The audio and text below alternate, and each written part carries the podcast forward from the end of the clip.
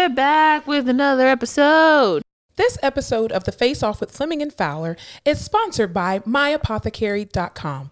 MyApothecary is the premier online destination for hemp-derived C B D that will help you curate a wealthy lifestyle.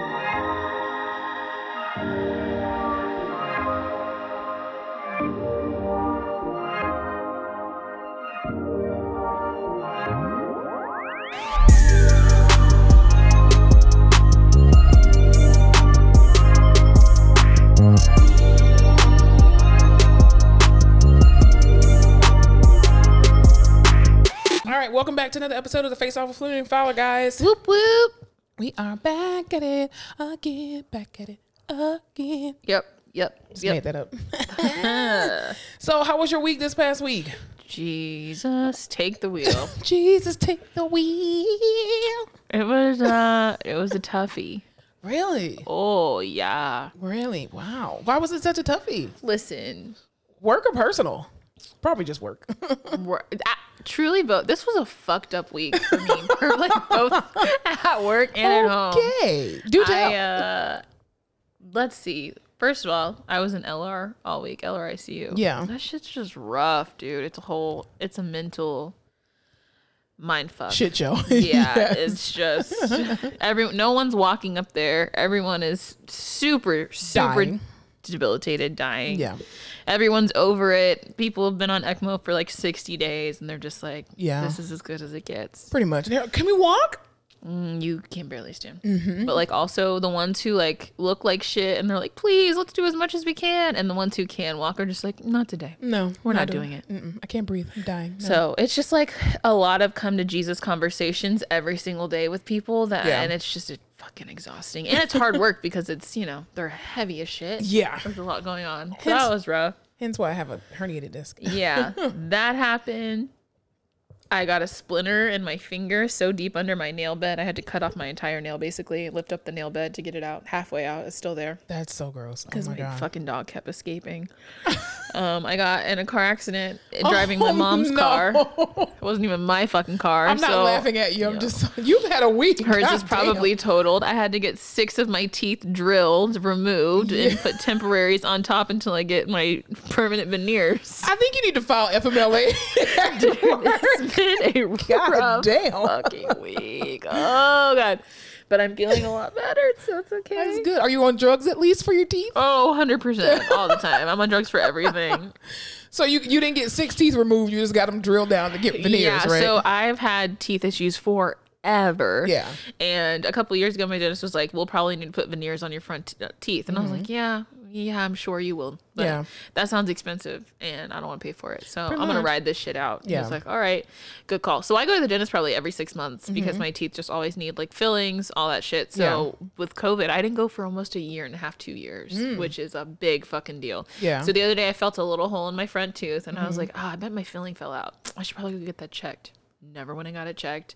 We had that snowpocalypse happen. Yeah. And then a week ago, I felt something. It felt like a popcorn kernel was stuck in the back of my tooth. So mm-hmm. I'm like brushing and flossing. And I just like, let me look at it. And when I flipped my head up to look in at the roof of my mouth, there's a fucking gaping hole in my tooth. Oh my a God. A hole. Yeah. I've been there before. And I was like, oh, shit. I really did it this time. So I went to my dentist and we're really cool. And he was just like, I don't even want to, like, if I fix that tooth, it's a patch job at this yeah, point. Yeah. We're going to need to do the veneers. And I was like, oh, I have a job. I guess I have insurance. I have some savings. Let's do it. Right. I said, so what do you think? Like one or two? Like, what do you want to do? He's like, oh no, bitch, like you need to do all six of your all front teeth. Yeah, literally. I said, sir, six teeth, that's all I got. Um, he was like, yeah, we just, well, let's do them all together so they at least look the same. Because yeah. we're going to have to drill them down to baby teeth. Um, yeah, you sent me a picture. Yo, I took a picture halfway through and they had drilled all oh my teeth my God. down. I look like a little freaking kid at the mall with silver caps in his yes, teeth. I look crazy. Badass kids yeah. with silver teeth. I call them a River Center kids, but yeah, dude. So oh my gosh, still in a lot of pain from that. So you started off your your week in pain and ended it in pain. Yeah, that's hallelujah, praise be to God. But I will tell you that stimmy hit as soon as I was going to the dentist, and I was like, this is God.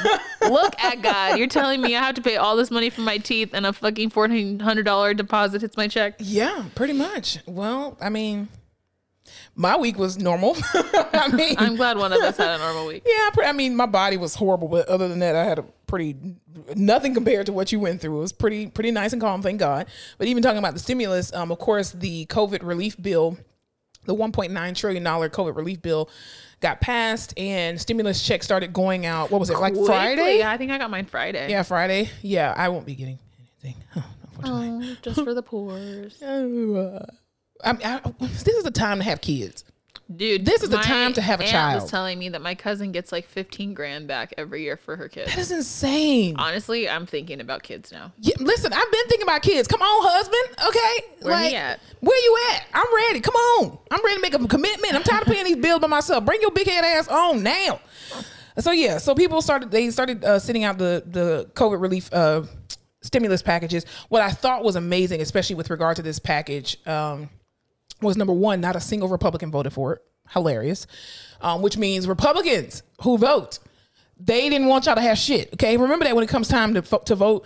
Um, also too, there were no bailouts for any corporations, nothing whatsoever, which I was super amazed and happy about that. Cause that money didn't need to go to them anyway. Y'all been bailed out. They bail them out more than they do the American people. And it's sad. Yeah. So I was happy that they didn't do that. What I did learn was that Um, I know we did say last week that they included the minimum wage. They did not. They took that oh. out. But they were um, A O C gave this. Um, you know what A O C?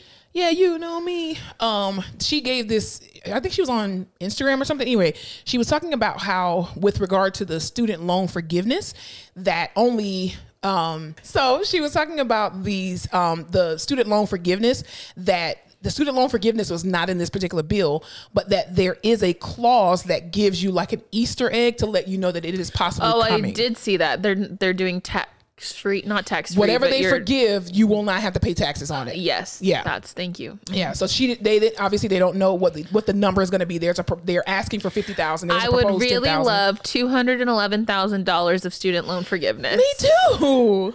Because that's literally how much I owe. Mine is like two fifteen, but it's fine, you know. That'll give you some. I'll pay back the other four thousand. Yeah, I can make a quick four thousand dollars. Yeah, payment. Listen, I can do something straight for a little piece of change. I'm you can put that. Some interest on that too. That's yeah, okay with me. Definitely, it's it's crazy. I uh, yeah, we'll definitely see about that. Um, so yeah, so good luck to everybody. First of all, let's stop posting about the fact that you got your stimulus check, because crime has been going up by people posting online that, hey, I got my stimulus, oh, and they come and to your house and rob you. Stimulus and tax refunds are hitting at the same time. Yes, they are. Y'all so be stop, careful yeah, out there. Be careful. Stop, stop putting your business on social media and shut the hell up. I will let you know that I will be in Miami soon, though. Oh, thank you to the checks hitting my account. Cool Book, I'm booking flights. Definitely, definitely. All right, so let's get into some other stuff in the news uh, with regard, like piggybacking off of the COVID relief package. Um, this week, there was this video kind of going around on social media that they were talking about how Moderna and Pfizer are actually, they actually have a government immunity from litigation up until twenty twenty-four. We got immunity too now, bitch. Burr, burr. Do you? I got Pfizer up in my blood. But do you have to get it again is the question. Probably. I would I assume, know. I would assume that this shit's just gonna, it's gonna be the new flu. Yeah, if they have different, because I mean, they have the other strain that started in what, Colorado or something mm-hmm. like that. So, um, so basically there was a, a lot of push from the Trump administration and also the Biden administration to be able to have enough vaccines for all Americans, I think by May twenty twenty-one. Uh, and yeah. so Moderna and Pfizer was like, listen, we, we love doing what we're doing, but we've never actually made this many vaccines in this short amount of time. Like that's a bit unsafe. And if yeah. we do do it, um, we can't get sued. Like you got to give us some kind of immunity because again, we don't know what could happen if we're rapidly producing, because you know, once you start compromising quality and you're focusing on quantity, what happens? Your quality goes down. Well, I feel like that one hundred percent has happened in the past where the government's like, do this, do this, do this, and quickly. And when shit goes to hell, the government's like, so here's this massive lawsuit because you fucked over everyone. Exactly. And they're like, what the hell? Yeah, exactly. So, I mean, shout out to Moderna and Pfizer actually for being smart enough to get an immunity deal. Yeah. Until twenty twenty-four. Um, and Johnson Johnson came right on in and was like, hey, they can't do it. We got you. We and got ours you. Smells like babies. Pretty much. They put a, a hint of baby lotion in every vaccine. Yeah. I'm kidding. They don't I just do remember that, when all this first started, I had read a lot and listened to a lot about the vaccine because I was like, what are they going to do? Mm-hmm. And the issue was that normally by the time they have a vaccine ready and have it produced, it's a year and a half from the onset of right. the disease, and yeah. then it's eradicated, not eradicated at that point, but it's died down to the where you mm-hmm. don't need it. Yeah. Um, so I think in a typical timeline, we still wouldn't even have vaccines at this point. So no. They must have rushed the fuck out of that shit. Listen, they probably was a- a- asking for vol- like, you know how like Amazon during Christmas time, like, hey, you got volunteers. U P S be like, can y'all come fill the boxes for us? Like Moderna and Pfizer. Like, do you hey. remember when they kept being like, hey, here's another email about being a vaccine right. uh, recipient for the trials, and we were all like mm-hmm. eh, no. Yeah, that's crazy. It's um yeah so shouts out to Moderna and Pfizer. Thank you guys for doing what you've done um with regard to your COVID vaccine. It was funny because I saw this interview with Wendy Williams. She was interviewing She's with Doctor still Oz interviewing she is she her show is back on. Well, it never left. She just had the people in her audience, which could you imagine if you're like if our boss had well I don't believe in bosses, I don't have a boss. If the person who's in charge of our department um was like we were forced to attend a daily session of whatever she was talking about, like I would literally pluck my fucking eyes out. Anyway, um neither here nor there, but she was having this conversation with, with Doctor Oz. Uh, both, whichever was available. Spork. A spork, yeah, definitely. That's a good one. I'd go with a spork. Yeah, it's it, at least you can dig in there, you know, get well, it out. No, yeah, yeah, be like an episode of Saws or something. Anyway, so he was asking her like, oh, are you planning on getting the COVID vaccine? And she's like, no. And he's like, well, you know, you have a lot of influence and, you know, people, some people may say, oh, well, Wendy Williams isn't getting it. I'm not getting it. I'm like, first of all, Doctor Oz, stop being fucking manipulative. Nobody gives a shit what the fuck Wendy Williams does with her life. I was just going to say, I will not do or not do something that Wendy Williams tells me to do. She is not influential enough for me to decide on my own health. All she could tell me to do is not go to her doctor. Exactly. Very true. Her plastic surgeon. Um, but yeah, so she he was asking her all these different ways, like, so if, if ten million people got it and had no issues, and you know your family members got it, siblings got it, your child got it, would you still get it? She was like, bitch, what part of my motherfucking no did you not understand? The end of the oh. I'm not getting that shit. She's like, I don't trust it. I don't feel safe with it. She's like, I've never had the flu. I've da da da da. And this again perpetuates this evil cycle of manipulating folks into getting something that they have already made their minds up. You are not going to convince anybody right now in this day and time in the Lord, the uh, the year of our Lord, Lord twenty twenty-one, to get the vaccine if they ha- haven't already have preconceived notions about it or thoughts about it. Like, let people get it who want to get it, and who don't want to get it, just leave them the fuck alone. Just provide education, acceptance, and understanding. Thank you. Unless you're out here wilding, being a super spreader, then your ass needs to get a fucking vaccine or stay your ass That's inside. Very true. Well, what about super spreaders for especially men who go around having all these babies? Should be mandatory vac- uh, vasectomies. I was getting ready to say vaccinities. Vaccinities. Vasectomies. And I haven't even drunk anything today. Anyway, yeah, so uh yeah, shouts out to Wendy Williams, I guess, for either going yes or no. Anyway, so wait, yeah, they're technically super spreaders. That's gross. Yeah, they are. They need vasectomies. Always try to make women get uh tubals. It's like, no, no, no. Tubals? Oh, tubal, ligations. Tubal ligations. I don't know why the fuck I thought you were just making up a term. That's that's definitely a real medical term. Ah, they gotta tubal get tubal ligations. Get your fallopian tubes burnt. Died fried, laid to the side. Um, in other news this week, um, there was a judge, um, Hennepin County judge reinstated a charge of third degree murder um, against the former officer Derek Chauvin, who was responsible for the death of George Floyd. Um, and he is already uh, facing second degree unintentional murder and second degree manslaughter. And there was actually a jury selection um, trial that took place earlier this week. Where are they and trying it? They're trying it in... I want to say Minneapolis. Isn't that where it happened? Minnesota? Minneapolis? No. Minneapolis, as we all know, is in Indy, Minnesota. Minnesota. You did you say Indy, Minnesota? I'm glad I'm not the only one.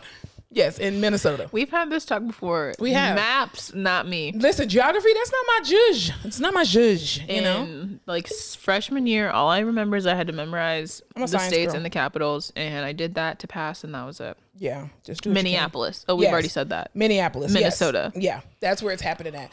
So, um, hit the he trial. Died on my birthday, ma'am. May twenty-fifth? What yes. the fuck? I think I do remember that. Yeah. Everyone was well, we were all that. in a pandemic, so it was like a lot of shit going on last year in May. Yeah. We were like in the height of COVID, and... That was like where the pandemic started getting not fun anymore. No, it, Tiger King was over, yeah. and we were just like... We I, had was gone, he in jail by then? Yeah. No, maybe... Mm, I don't know. There was some investigation. It was like on. all of... March was fun and fine because people were at their spring breaks and a yeah. little more time.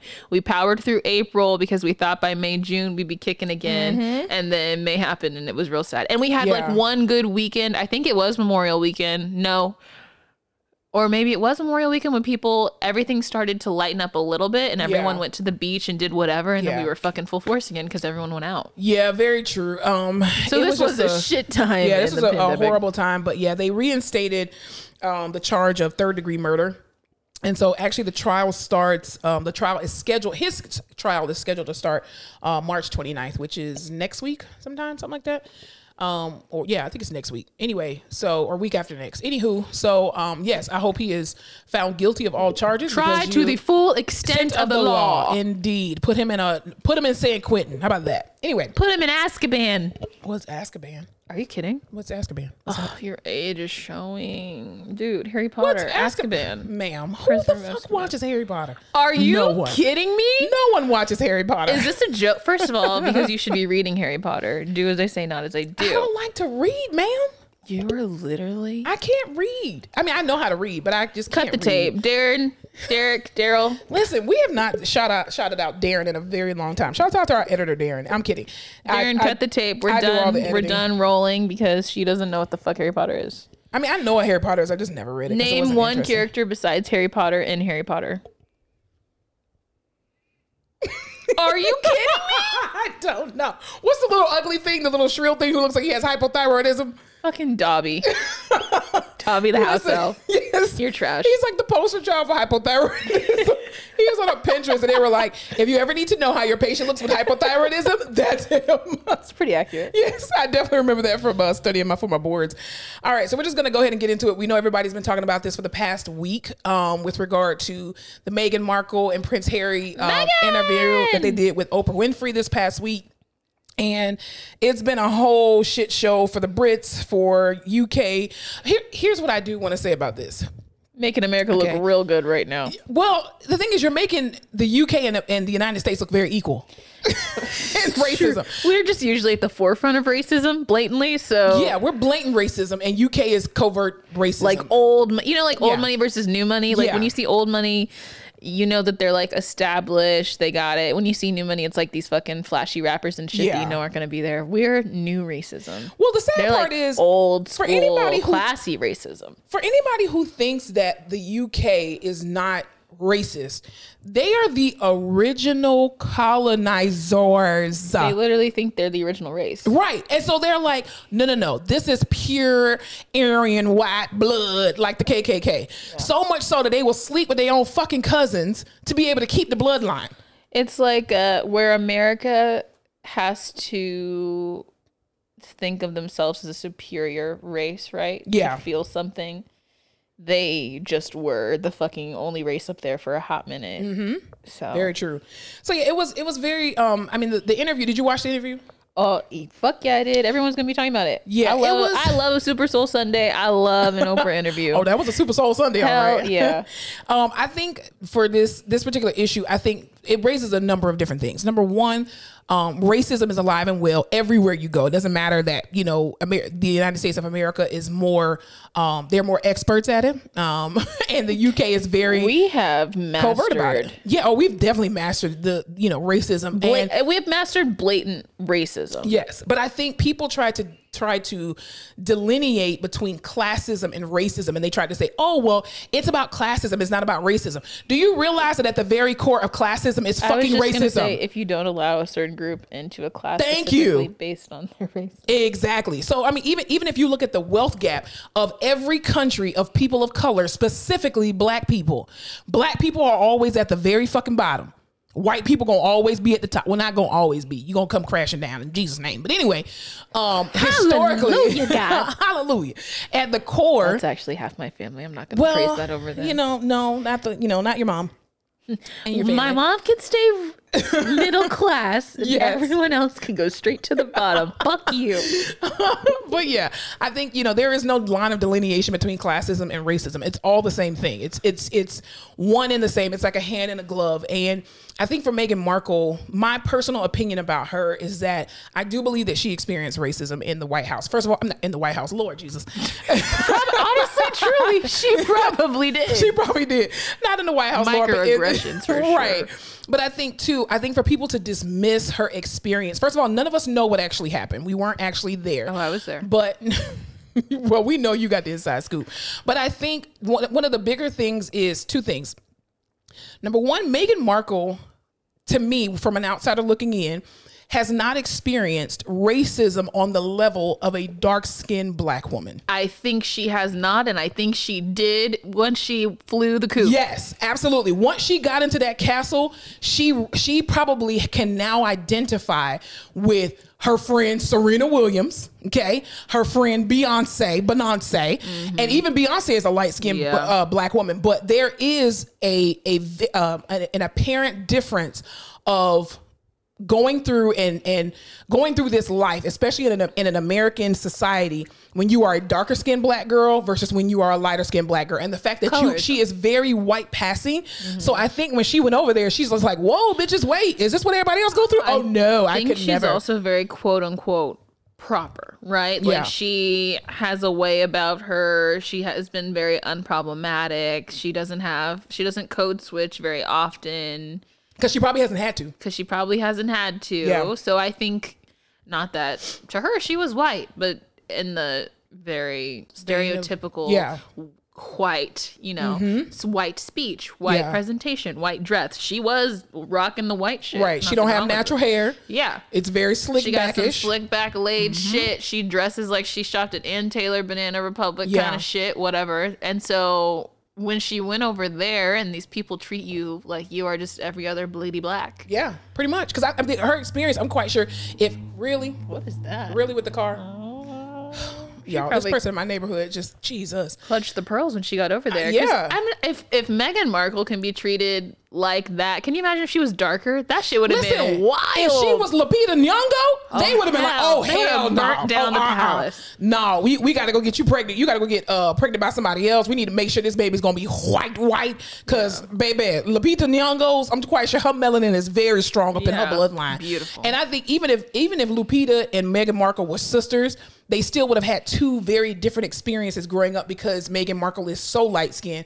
because she is half white. Mm-hmm. And then new. Uh, Uh, Lupita being, you know, an African woman. So, you know, I think also too, one of the uh, one of the other biggest things is that a lot of people said, oh, well, Meghan Markle, you know, pretty much brainwashed Harry. No, she didn't. Here's the reality. Meghan Markle is an American, is an American woman who has been moving and shaking in this world and is older than him. Number two. How much older is she? I'm not sure, but I think she's like a couple years. I'm going to do a quick Google search. Keep talking. Yeah. So I think also too, the biggest thing is that she showed Prince Harry a, a side. A whole new world. She did. She really showed. It was like she showed him a whole different thing of not being in a box. This man was born into a box. Literally, you are born into an institution that no matter how much you call them out, they are never going to change it because that's what they've been for centuries. Yeah. So you with your ginger self this one particular year calling them out, they ain't gonna do nothing because they still moving and shaking and people are still paying them millions and millions of dollars every single year. But I think her being an independent woman coming into this box and saying, oh no, I didn't realize that this was going to be this. Let's just leave. And he's like, well, you know what? I've always wanted to leave this, this horrible place.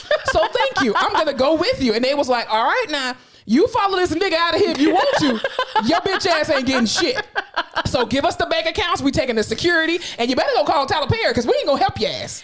Dude, I truly think he was like, we can just leave this place. Like, we yeah. can still go. We have, he's like, listen, we own millions of houses in mm-hmm. millions of countries. Let's just find a different place. I'll still be in the family so I don't yeah. piss anybody off. And we could still have all this cool swag.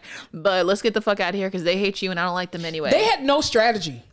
They had no, and, and you can tell that, to me, my personal opinion is that Meghan Markle has never experienced racism for real, for real, like the rest of us black women have, because she didn't have a strategy. I literally think she has experienced the kind of racism where like it's microaggression, yes, or maybe a, so. a little bit stronger than just like a mid-aggression. Yeah. And she is very educated and well-spoken. You're so educated for a black girl. Yeah. That kind that of stuff kind she's of probably shit. experienced. And she's, she is very educated and well-spoken. Right. So I feel like she can navigate that very well and say things to, you know, mm-hmm. rebut that, whatever. But when people are just like, nah, fuck you. Yeah, exactly. Because and your black ass and, and it, your baby. And the fact that she was an actress in Hollywood, we already know too that there's a big colorism issue in Hollywood. Mm-hmm. And so again, her being able to walk around with a white passing privilege, even if you have a black mother, doesn't matter. You still walk around with a white passing privilege. And I really don't think she was prepared for that and was like, okay, I'm I'm suicidal. We gotta go. We, we gotta. I'm unprepared. We gotta go. Yeah, that shit's shocking. Yeah, but it I would mean, be like if we just tomorrow we woke up and America was switched backwards and all the white people had to deal with racism towards them. Mm, that would you be know? awesome. It would be funny if the tables were turned. If the turntables were turned. Yeah, absolutely. Because even the guy who, um, the guy who, the the insurrectionist that uh, had his feet up on um, Nancy Pelosi's office, he was in trial. And he was like, "This is not fair that I'm still in jail. Why can't I just go back home after the trials?" Yeah, yeah. It doesn't work that way. Yeah, sure. It doesn't work that way. Ask every nigga in the hood when they go to trial, and I'm saying that word for a reason, because that's what they look at you as anyway. Like the thing is, doesn't matter how light skinned or how dark skinned you are, you are still a nigga in these mm-hmm. people's eyes. They don't, and, and the fact that they cared so much about how dark your baby was gonna be, baby, it, he ain't pure Aryan blood. Let's be clear. What happened to seventy percent of the world is gonna be mixed race by the year twenty twenty-four? Yeah, but the U K ain't that. Listen, the royal family, like, mm-mm. we sleep I with know. our cousins over here. I really okay? thought I it just. From the outside, it seems to me like she has always been someone who was like, even if they don't like black people, they like me. Yeah. Right. And yeah. I, you know, she looks like a very likable and sweet yeah. person. So I understand why. Mm-hmm. And then I feel like she got over there and it was full stop. And she was like, oh, oh yeah, wait a second. Absolutely. And We're she not, was like, she's like, I'm not going to fuck with this then. She was like, I'm going to have to deal with this for the rest of my life. Oh, no, we got to get out. Let's go, Harry. Let, grab, grab your bags. Go ahead and, go ahead and clock out. Let's go. And the fact that what was even funnier was the fact that they were like, they left Canada. They took all their security away. And the first person you called was Tyler Perry. How y'all know Tyler Perry like that? Uh, after acrimony, he was reaching out to everybody. I mean, just I guarantee you, you got Serena Williams who got houses everywhere, no. Beyonce who got houses everywhere. Who did you call? Because man? there is a elite Black Hollywood group chat, and I'm sure Serena oh, was in it. And she was just like, "My girl Megan needs some help." And Tyler Perry was like, "This smells like a movie, book, and play deal. I'm on it. Megan, would you like a house and full security? Yeah, I have many. I'll help you out." Yeah, it's like the black man. I always got to bail people out. It's ridiculous. But yeah, I, I, I mean, I feel so bad for her, because especially when you're in a position where you are locked in a castle for four for four months and can't leave, and you are not used to this. Like Harry had no clue that there was something real out there. You know, like, yes, he can go and travel the world, but you travel the world on a schedule. You you it's almost like going into North Korea. You go in there with a tour guide and they show you what the fuck they want you to see. And that's all your life has been, even in the military. But the fact that they took this man's medals and they took his, you know, saying that his child won't have a crown, which we already kind of saw the conspiracy about. The he's fact that he probably... A, shout out to all the bastard child. Yeah, he's probably not even Charles's son. Huh? We Allegedly. Will, we will rise again. Allegedly. Not with that ginger hair. Ain't nobody else in that family got ginger um, hair. Did you watch The Crown? Mm-hmm. Have you seen any of it? No. Listen, I do not know how historically accurate it is subjectively, right? Yeah. Personality wise, yeah. How they all talk and treat to each other. But I would assume they do their research, right? Yeah. It's fucking the worst, because even like when they show Charles before he started dating uh, Diana, mm-hmm. he would tell his parents like, yo, this ain't it for me. I'm in love with this bitch. I'm gonna hang out with her all the time. Who was it, Camilla? Yeah. Yeah. And they were like, no. And he was like, okay, cool. And they're like, we like this girl. And everyone yeah. else likes her. And he's yeah. like, yeah, but I'm not with that. So mm-hmm. they're like, too bad. Yeah. Do your fucking job. And everyone just has to go along with what they say. Because it's an institution that's beyond what you want. Yeah. And it's and that's what they all say. It's not you. It's the fucking country. Yeah, it's the country. And the thing is, the Commonwealth. It doesn't make it right. But this is the family that you are brought into, that you are born into. Even the queen. People are like, well, we're calling the queen to make a statement. How is she not as a grandmother? Because she don't have control. She just is as stuck as all the rest it's of them are. It's bigger than her. It's bigger it's than bigger her. Than all of them. This is like if if they really found out that, you know, this conspiracy that's going around of Harry not being Uh, uh, Charles' real son, son, yeah, like the whole Commonwealth would just dissipate. They would lose everything. Their whole government would fall. Yeah, because it's literally built on that. And it, it even would be with like the, if it really came out that Beyonce's kids were carried by surrogate. Yeah, like or like Michael Jackson's kids when they were like, yeah. oh, let's get a D N A test, and then they was like, you don't look like you, Michael Jackson. I mean, like, you're a black ass man. Like, I don't care yeah. that you got vitiligo. Your blood, your melanin is still there, right. okay? And your whole nose, bruh. Come on. Ain't nobody come out with a Jackson nose. It's just better to s- keep hidden, you Just know? Don't even talk about it. Well, did you see all the stuff about the conspiracy that the only reason all this Meghan Markle shit got so bad when it did was because that was the same time they were investigating Jeffrey Epstein mm. and then consequently investigating, what is his name? Uh, Andrew. Prince Andrew. Yeah. His because, old nasty ass. Because he was partying with Epstein all the time. So they were like, shit, we got to throw everybody off of that. Let's just go ham on Meghan being black. Yeah. I am. And um, wanting and hating the kingdom and wanting Harry to leave. Yeah. I just. Brexit. That makes sense. It makes that a makes whole lot me. Of sense. Like, I mean, because even Piers Morgan was like going in on Meghan Markle. And pe- we were just like, why are you so butthurt over this girl? But then there was like this this clip that was released, and I'll play the clip where he was very, um, he was talking, I think it was back in two thousand eighteen. He was on this show um, talking about how him and Megan, I guess he met her at a bar or something like that. They were at a bar. They were having great conversation. He bought her a drink, and then he put her in this taxi cab. And she was t- taking the taxi cab home, supposedly, and I'm using quotations with that. And so when he, when she, um, she took the, ca- the the taxi, it apparently she took it to a party where she met Prince Harry. He's at a couple of pints. We got on brilliantly, and then I put her in a cab, and it turned out to be a cab that took her to a party where she met Prince Harry. And then the next night they had a solo dinner together.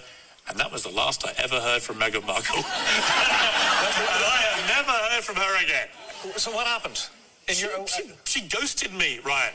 Meghan Markle ghosted did, me. Did she? Do you think she just went, God. I'm afraid, I, look, I really liked it. This is why it hurts. No. So here's my issue with that. So now you're on that little dick energy because you're mad. Perfect, yeah. Now I could have told you that about him. He looks it. But you know how Harry was a party boy. First, they're three years apart. She's thirty-nine, he's thirty-six. Yeah. Um, which she doesn't look thirty-nine. She doesn't. She looks really good. Yeah, it's because she's black. Black don't crack. Um, he was a party boy, right? Even if the tabloids like oversold that mm-hmm. or they embellished it, yeah. I feel like he was a partier. Like he liked yeah. to go out and have fun. I don't see Meghan Markle at a fucking party. Not with him. Not with, you know what I mean? Like that, I don't, what the fuck? I would love to have been no, at that you party. Were, you were probably the creepy old ass guy at the bar begging to buy her a drink, and she was like, fucking fine, old man. Just give me a goddamn taxi so I can go meet the love of my life. I know, but I'm just like, what did that party look like when she got there? Yeah, it was. Because if I think of a Prince Harry party, I'm thinking of fucking rager. Like, he's a prince. When I think yeah, of a Meghan Markle party, it's like wine and popcorn, watching I, Scandal. I think of Harry's parties as like Bridgerton.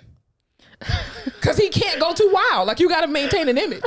Like, you can't be out here pop locking and dropping and twerking. Like, like his no. uncle was fucking teenagers yeah, and sold into child trafficking. But he was doing that in the privacy of the castle.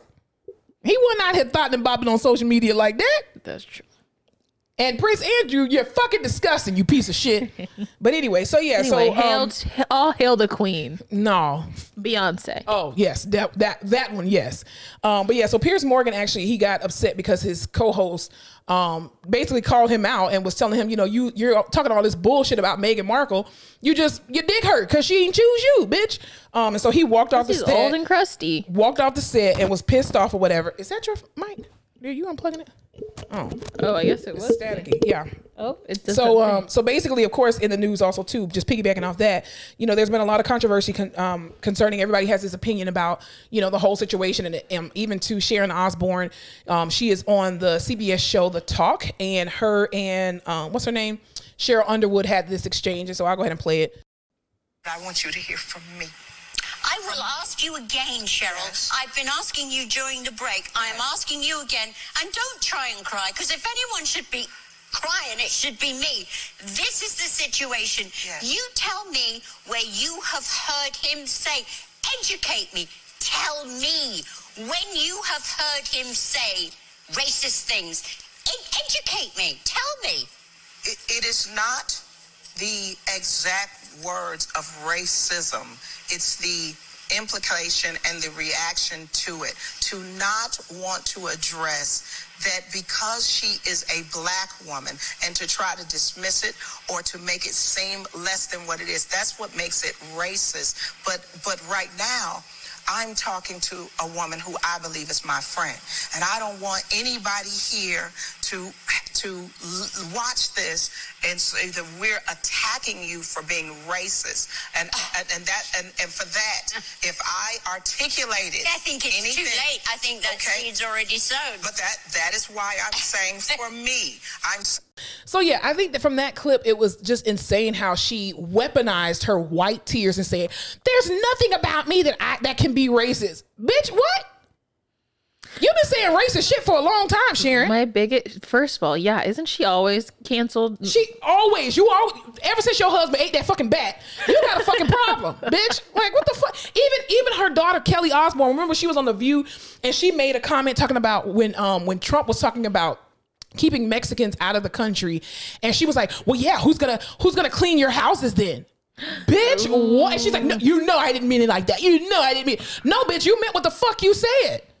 Like, your whole family is fucking racist, except for Ozzy, because he ate a fucking bat, I guess. I don't know. That really takes the racism right out of you. Mm-hmm. Um, I my pet peeve is when people say "educate me" and they don't mean it. No, and you're screaming at this black woman who's just sitting there like, okay, just trying to, I don't know, talk to you. But you know what? Cheryl Underwood was sitting there like every African-American woman in corporate America who has been vilified in the moment where they should be the ones that are protected and to be crazy. Understood. Yeah, you can't be crazy. The fact that Sharon was sitting here arguing and saying, "No, you educate me, educate me. No, I've asked you during the break, bro, and don't you cry those tears."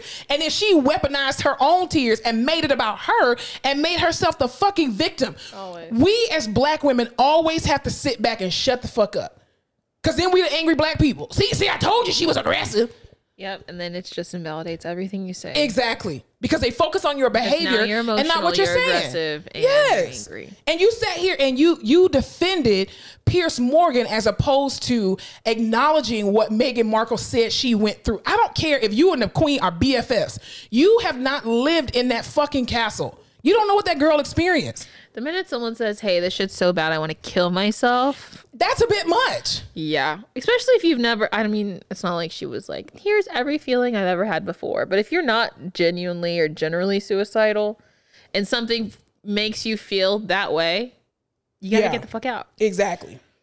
That's the thing. It's just like this, this, oh, oh, this whole concept of, "I don't see color." You're the most racist fucking person in the room if you don't see color, bitch. Unless you're colorblind, then that's a medical condition. You can see it and appreciate it. Thank you. And acknowledge it, that yeah, it exists. Don't sit here and turn a blind eye because this is your friend and you want to protect your friend. And but the thing is, you made it even worse because you just proved that both of y'all asses are racist. Yeah, and I think it's just tied to the media. That's it what is. She was saying in the interview. She was like, they have Christmas parties for the media in the castle. Yeah. And the media is who's making her life miserable, and the media who was who was making Diana's life miserable. And when they both asked for help, they didn't get it. They were like, "No, we can't help you because yeah, they need us and we need them and we have this shit going."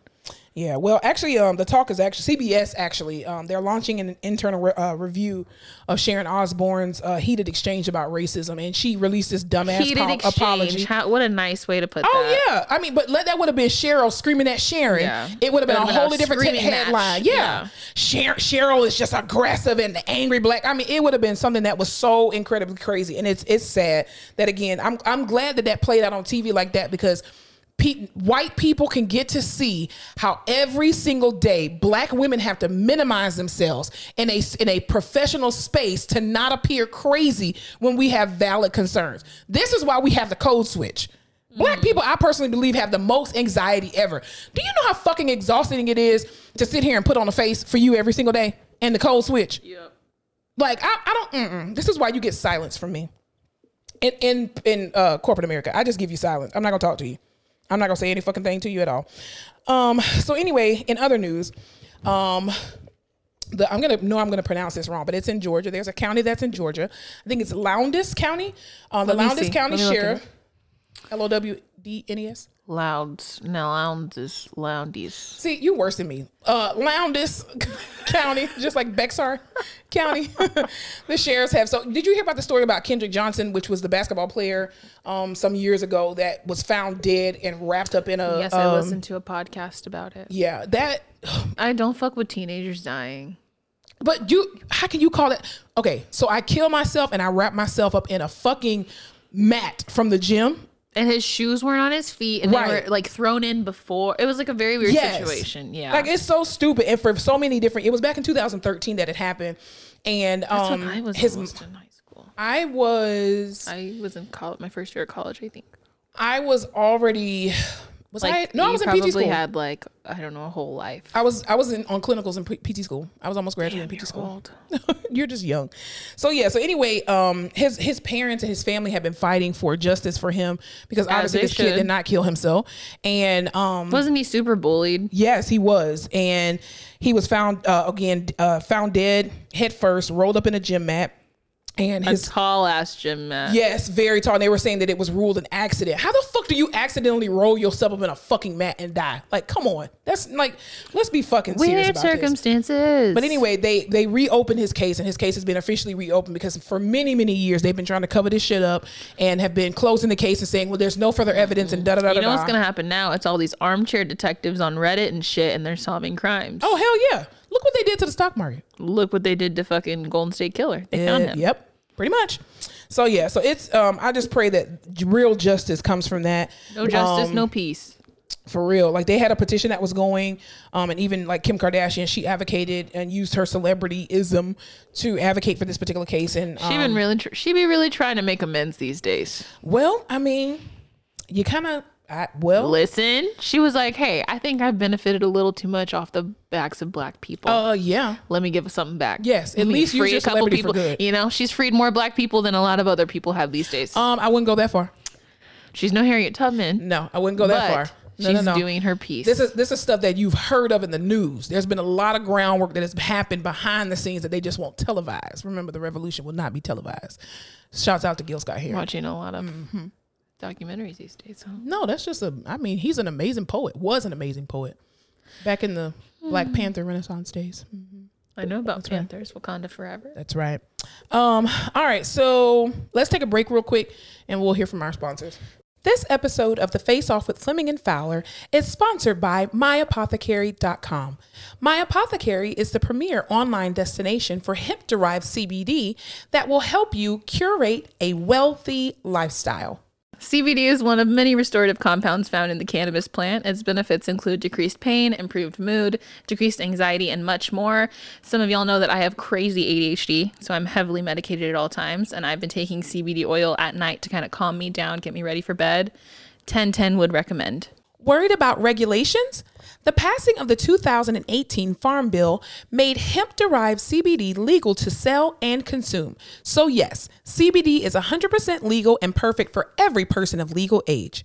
My Apothecary's featured line, Broad Bloom, offers broad-spectrum C B D oil drops, sports cream, and soft gels. These products have no T H C, so you can stay fly without the high or zen without the spin. Shop now at w w w dot my apothecary dot com and sign up for their newsletter to get exclusive offers, product releases, and C B D news. Remember to always check with your healthcare provider before consuming any supplement. You must be twenty-one to purchase and consume, and shipping is only available in the U S of A. Don't forget to shop at w w w dot my apothecary dot com. All right, so... we're back from the break. Um, so what's going on in social media news, man? Nope. Okay. She's like, and I'm on break. J-Lo and A-Rod. Did you see all that shit? Yeah. Sunday, they were like, hey, y'all, we're taking a break. And everyone said, oh, J-Lo and A-Rod are breaking up. Ah. And then they came back out and they were like. But did they really say that or somebody else thought, heard that they said that? They said they're working through things. As but every relationship does. I don't understand does. why we need to announce that on social media that we're like, working we don't through care. Things. But also, I think she's in the Dominican Republic right now and he's in Miami. It just, so they're working through things apart. Maybe they knew people knew they were going to be apart. Well, wasn't there some some scandal about him cheating on her with some girl? Yeah, it was some girl from a show. Yeah. Like a reality show. Yeah. She was white and blonde. I didn't look into it. I saw this meme. I was that like, was saying, obviously that is not A-Rod's type. No. And I just cast it aside. I saw this one meme that said, now we done seen J-Lo with her background dancer, Mark Anthony, Diddy, Ben, whoever else. They're talking about, now, bitch, it's you. It's goddamn you. That's why I say with Common, it's Common. It's Common. Common is the crazy one. He been linked to too many women. Common, you are crazy. J-Lo, you are fucking crazy. Diddy, you crazy too. Yeah, so she came back out and she was like, we are still together. We are working on things. I am not single. They postponed their wedding like six times. They're so rich they could have gotten married. She's never going to get married. What's the point? What's the point of I them wouldn't. getting married at this point? Zero. They're both going to have a prenup that's going to protect their stuff. So you ain't nothing, nothing about your life is going to change. I know. I don't know. She don't like commitment. She don't like to be tied down. She's mm-hmm. still Jenny from the Block. Exactly. Don't be fooled and by the, the rocks that hot. she got. Don't be fooled. The Block is hot. Okay. What else has been going on in social media? Um, let's see. What do I have for you? That uh, did you see all the shit with Kirk Franklin that I don't understand that you might know, but I don't know what the hell's going on? Yes, actually I did, because it came out, it kind of hit the fan yesterday, right? Saturday? Yeah. Um, so basically, Kirk Franklin is this amazing gospel singer, right? He's been in the gospel industry for over twenty years, has uh, written and produced some of the most amazing crossover gospel songs, Stomp. Um, the Yard. The Christmas, no, not Stomp the Yard. Um, what was the, the Christmas album that he did? Uh, Now Behold the Lamb, all these kind of wonderful songs, right? And also hosts the, the American Idol-like gospel version of Sunday oh. Best. So he's the host and the creator of that. So anyway, he has his thirty-three year old son. I want to com- com- preface this by saying his son is thirty-three, meaning grown ass man. A G A M. Right. So Gam. a G A M. So his son released this footage or this, this recording of Kirk Franklin cussing him out and basically saying, listen here with your bitch ass. First of all, the fact that he said bitch ass, I was like, you've been cussing for a long time, my brother. Welcome. Also, the day someone posts a recording of me on social media without my consent. It depends on what state you're in. That's the that's the day. I don't even have to say what's gonna happen, but something's gonna happen. Yeah, don't don't I'm pre- not don't premeditate anything. it. I'm not. I'm just saying I would not hold myself accountable. Yeah, for what the fuck I do. So basically, there was some there was a heated exchange between him and his son. A heated exchange. Yes, and so Kirk Franklin was using expletives. A man expletives. of the tr- a man of God. A man. Of, listen, here's the thing about cursing. Who invented Heidi curse D words? Said, don't curse. Who invented curse words? Who back in the day said, I declare these are curse words? Who invented the F U C K? Because I think that there's a lot more, there's a, a lot more Christians out here that curse than y'all really think. I am a Christian who cursed. I love Jesus. I know his word and I'm saved and I still cuss. I don't want none of y'all self-righteous ass people coming on these motherfucking comments talking about, well, if you saved, the Holy Ghost will convict you. It does, because it keeps you from cussing your, your profanity. ass out. Listen, I'm just saying, stop being fucking hypocritical. These are fucking words, bitch. Okay? And let that man cuss his his son out. Okay, if you think I'm bringing this dip, I let it stand like this. When your bitch ass starts anything, get your any motherfucking ass back out the goddamn way before I put my foot in your ass, because I dare you. I dare you. I dare you. I dare you. Shut the fuck up. I'm old. You're old.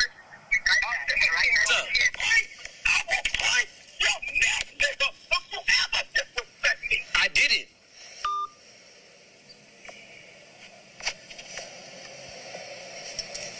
He just hung up the phone. I'll break your neck.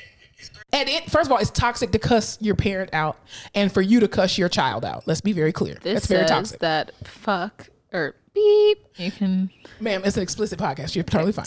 Mm-hmm. Was probably first used in English, um, borrowed in the fifteenth century, though it is the use of shit in English is much older, rooted in Proto-Germanic words, Middle English. So the shit's old. Hella old. Yeah, so I don't believe that that, I mean, cuss words don't, whatever. I don't, I cuss. I don't care. Curses. I wonder who made curses bad. That's what I'm saying. Who who weaponized curse words? I mean, they feel good when you get them out. Yeah, like blah blah blah. But listen, you got there's a there's a science to cussing. You got to put yeah. the words together. If you cuss, you're more intelligent. I think. I agree. Why do you think I got four I degrees? I fucking Boom. agree with the shit. That's right. Hell, the, no, man, you hecky. No. Have you seen The Hangover? Yeah, of course. You know, and he's like, God damn it. He goes, gosh darn it. Shit. Shoot. But yeah, so he basically, people, they were like, you know, two different sides of the spectrum where people were saying, oh, he's a man of God. How dare he curse his child? First of all, again, his child is a grown ass man. And when you come at your parents, cussing at your parents as a grown person, you have to remember that your mother and your father were whole people before you met them and they became your mother and your father.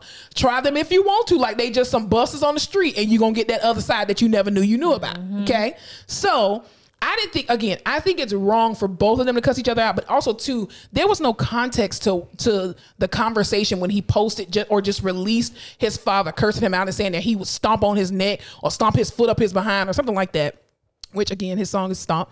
Stomp. Stomp. No. Okay, anyway, there's a song. No. My brother, the stomp, the whole stomp, I don't stomp nothing the musical. For the stomp. No, you, you so got young. The stomp. No, you think of? No, gotta that's definitely that not stomp. It. No, that's definitely not Kirk Franklin. But yeah, so anyway, Kirk Franklin released his apology, which I thought that that was very stupid of him. Stop apologizing for cussing out your kids. You know what's hard? The man disrespected you. A man with the mouth of God.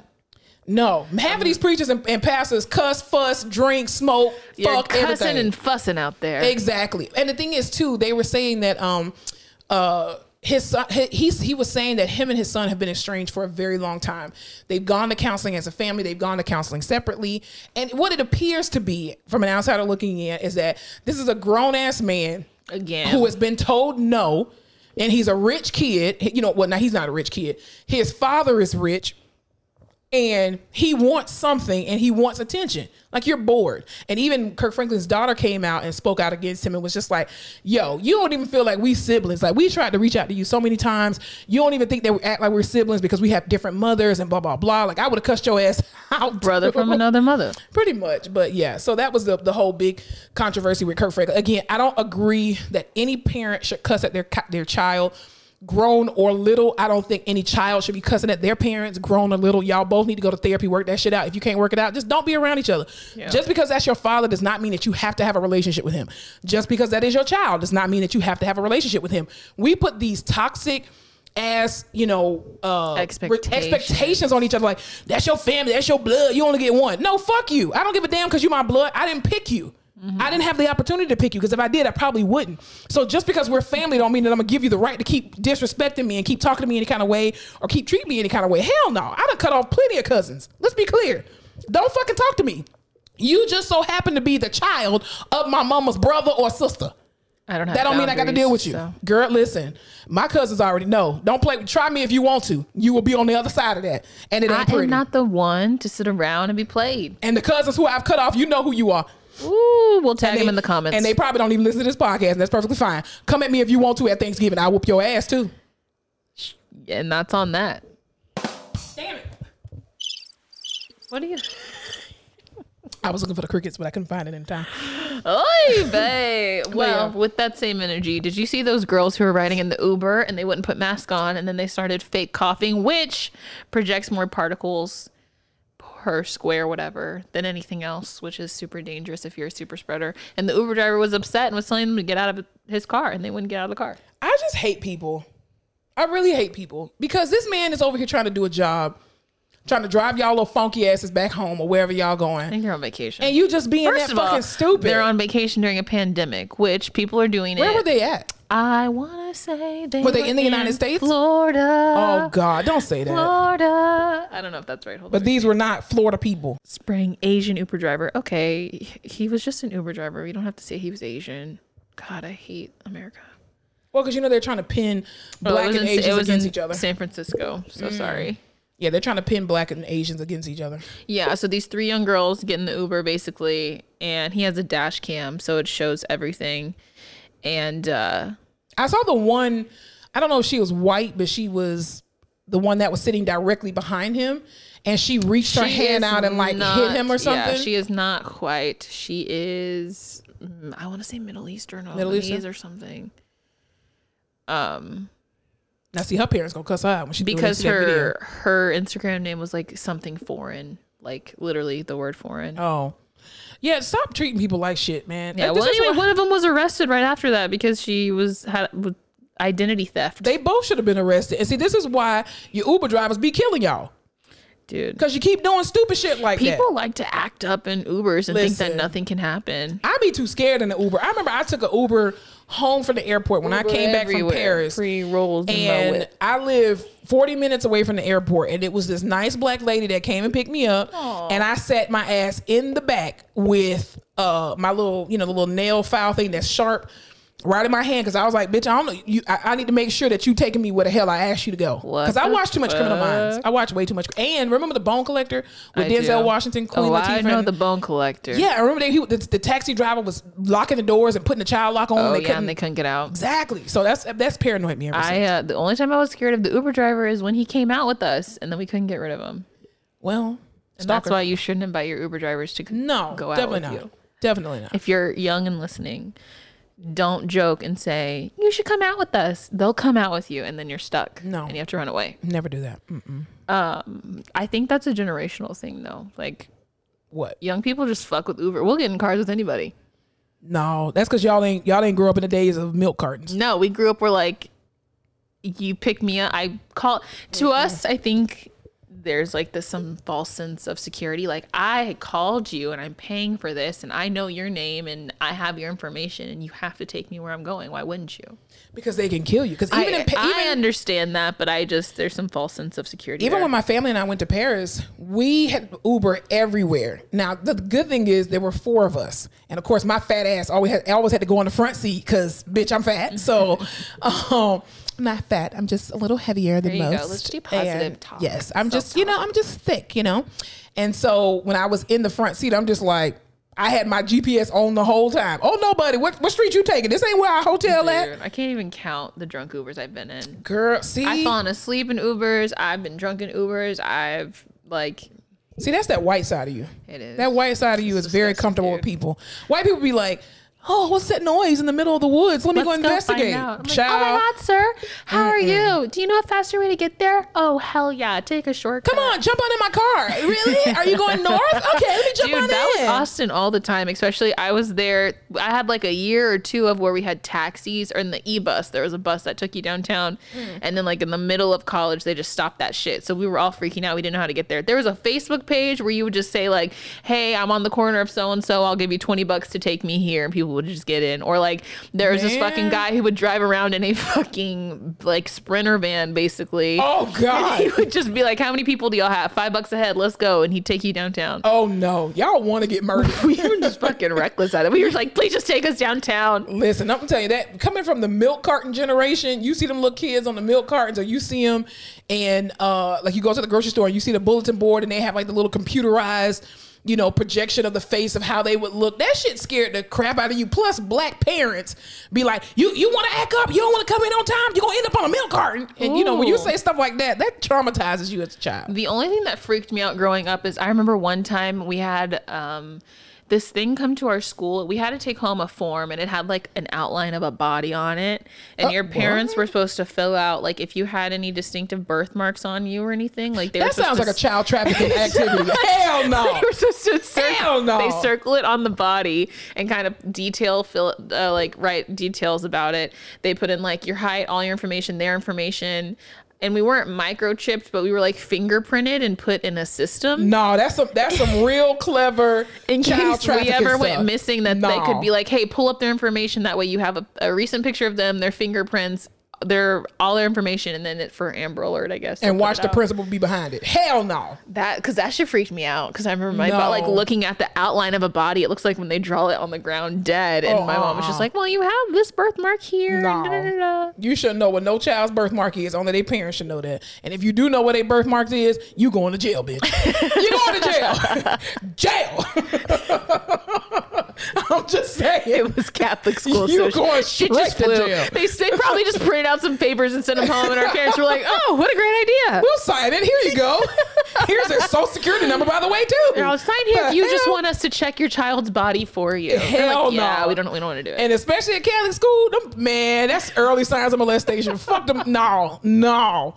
You listen, I, this is why I probably don't have kids yet, because the Lord knows when I have another piece of me walking around here, it's going to be a fucking problem for everybody in this world. You look at my child the wrong way. You, you walk past them too fast. I will slit your fucking throat. As you should. Like, I don't play about my nephew and my godsons. You listen, child, I'm not even about to get riled up. Let's go to the next subject. Don't get riled up. Last thing I was going to say, did you see that TikTok about the girl who was like, hey, uh, what you're not about to do is call my son boy. No. Her te- I guess her kid's in preschool, and her teacher was like, blah, blah, blah, such a good boy. Like, he's such a, she's like, no, we're not doing that. Was he black? Yeah. Yeah. You just, you just don't do it. Boy and girl, you don't do it. don't do it.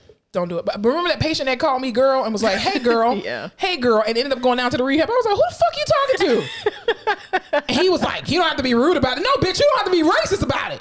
How about you sit your ass in this goddamn chair with your fucking deficits? Okay. I, I didn't, for, for the record, I did not say that to the patient. I was thinking about it, but I did say, who are you talking to? His ass to the fucking listen, chair with the walker. Listen, with your left side gone. You play with me if you want Ooh. to. He was girl, hey girl, hey girl. Who the hell you talking to, sir? Oh, you done lost your mind. Okay. Oh, we hate They're going to have a cold blue in a minute. You keep on. Okay. All right. Last thing. Okay. I want to take you back. What is that movie? He's like, I want to take you back, back, back, back in, in time. time. Is that Drumline? Mm. I think it is Drumline. I don't know. And um, I've watched Drumline a million and one times. Okay. The year is twenty eighteen. Okay. I don't even know what specifically is popping off at that time. No. Bars are open. Clubs are open. It's a different time. We're just spitting in each other's faces. We're just licking each other on the mouth, not even give a shit. Pretty much. Um, you know, you're going through the radio. Mm-hmm. You stop and you hear. Say, little bitch, you can't fuck with me. If, if you, you wanted to, these expensive, these is red bottom, these are blood shoes. And your whole life changes because yeah. who? Cardi B's on the fucking Cardi scene. Cardi B. The little girl from the Bronx. Is she from the Bronx?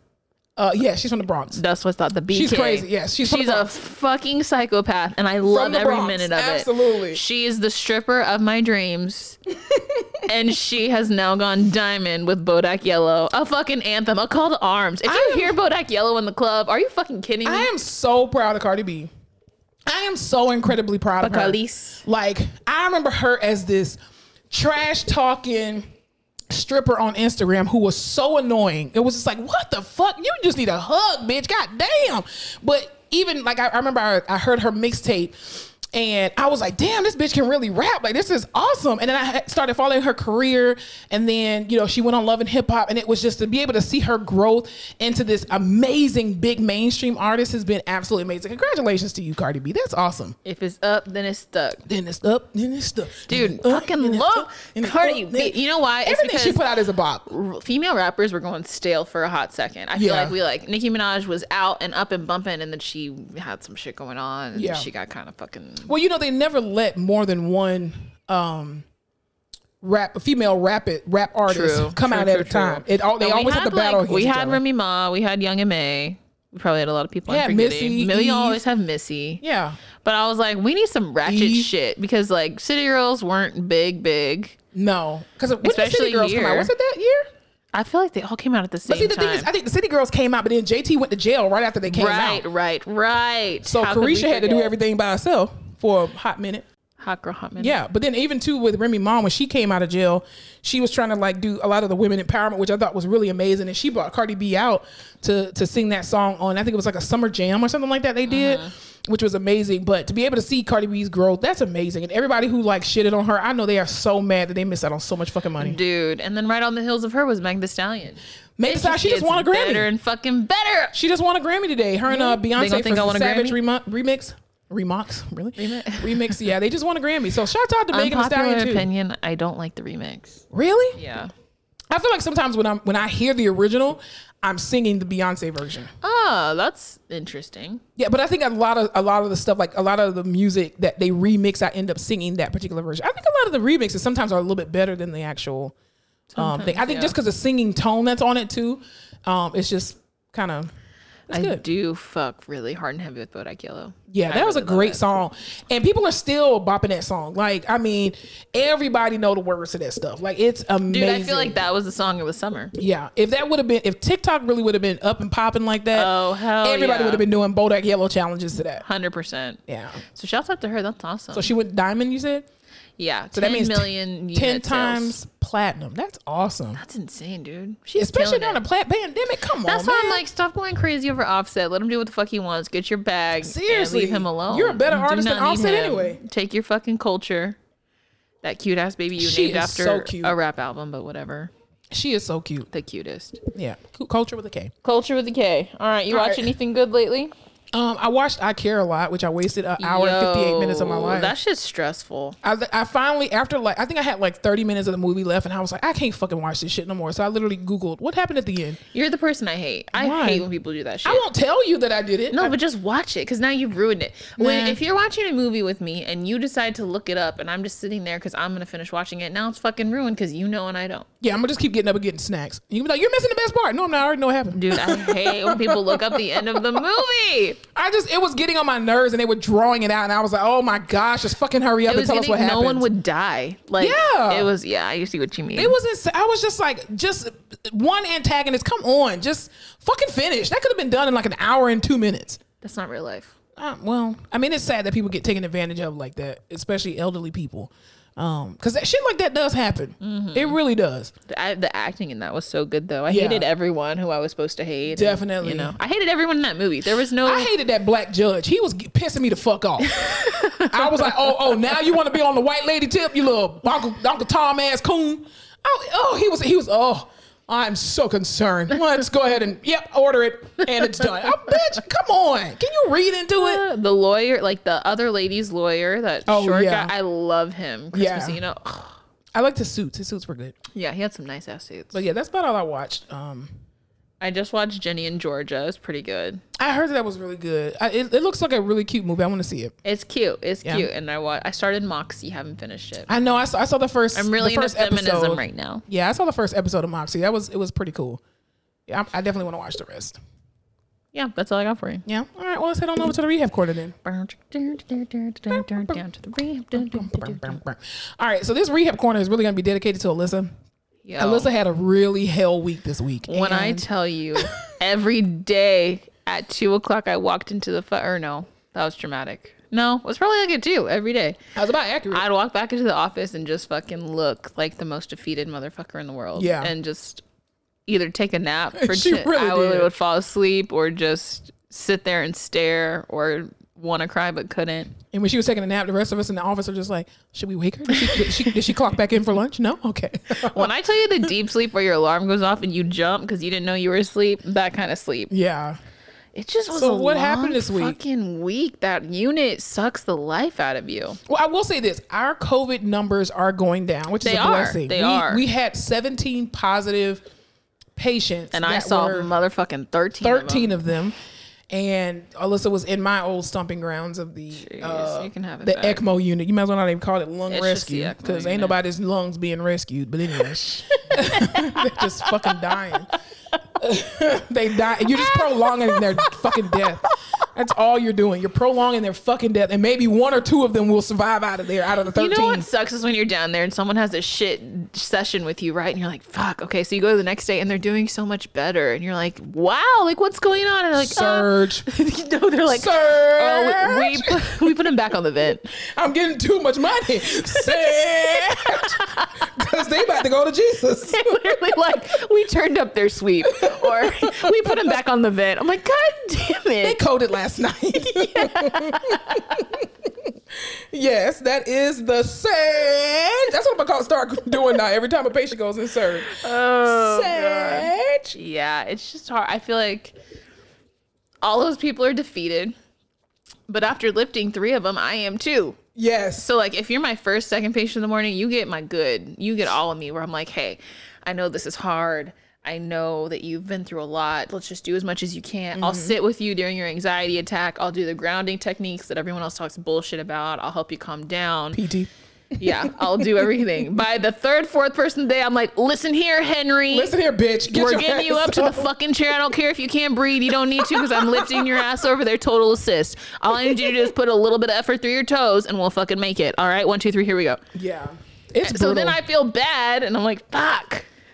Mm-mm, I don't feel bad. It's just, uh, it's very physically exhausting because right now everyone is two person total assist. Yeah. It is very emotionally, mentally exhausting because mm-hmm. everyone wants to fucking die. Yeah.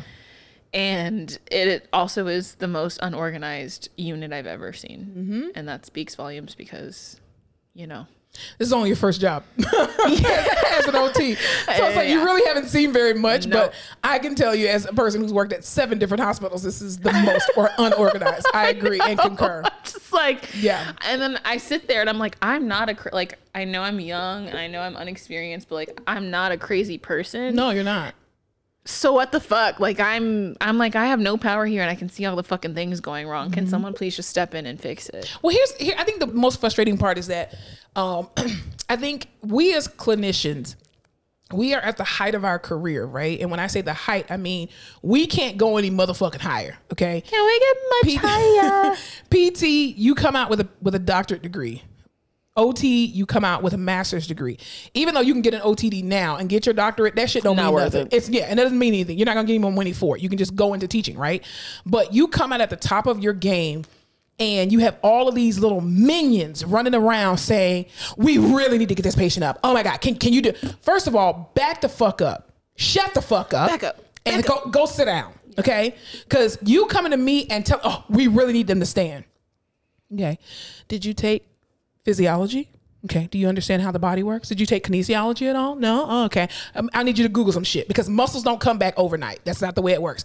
Yeah. When your unshaped, you know, out of shape ass go into the gym, you have to work your body back Let's up. Let's talk about how these people are basically paralyzed. They're fucking paralyzed. You when paralyzed you, them for two weeks I, on sedatives. And I forget because I'm in I'm in C V I C U, right? But those people, yeah. even on ECMO, they haven't been on ECMO very long. No. And we still get them up moving, whatever, but these motherfuckers in lung rescue, that's where you go and you're like, all right, let's lift the fucking, lift your toes up in the air. And I'm like, what even muscle is that activating? Because I'm yeah. not seeing shit going on. They don't on. even have trace.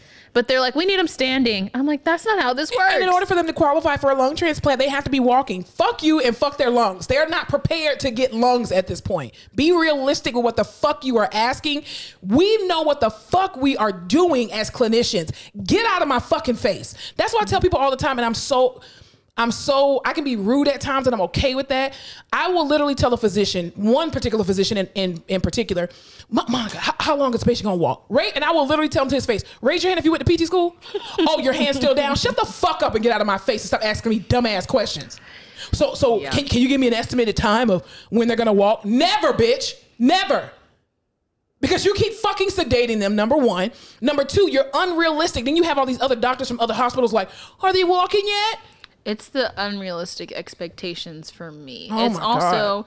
You want to sit there when, and then when I come down, oh, you know, therapy's so important. We really want them moving. What can we do to make da da da? You don't, because I'm in here for, th- I have thirty minutes with each patient, right? If, if that. If that, that I'm like getting everything I can out of them. Mm-hmm. But if they're not ready, if their lines aren't ready, if they're covered in shit, if they haven't eaten, if they haven't got their meds, if one thing goes wrong, we are stalled. And that means that you're stalled for the rest of the day, right? Because yeah. all your other patients are stalled.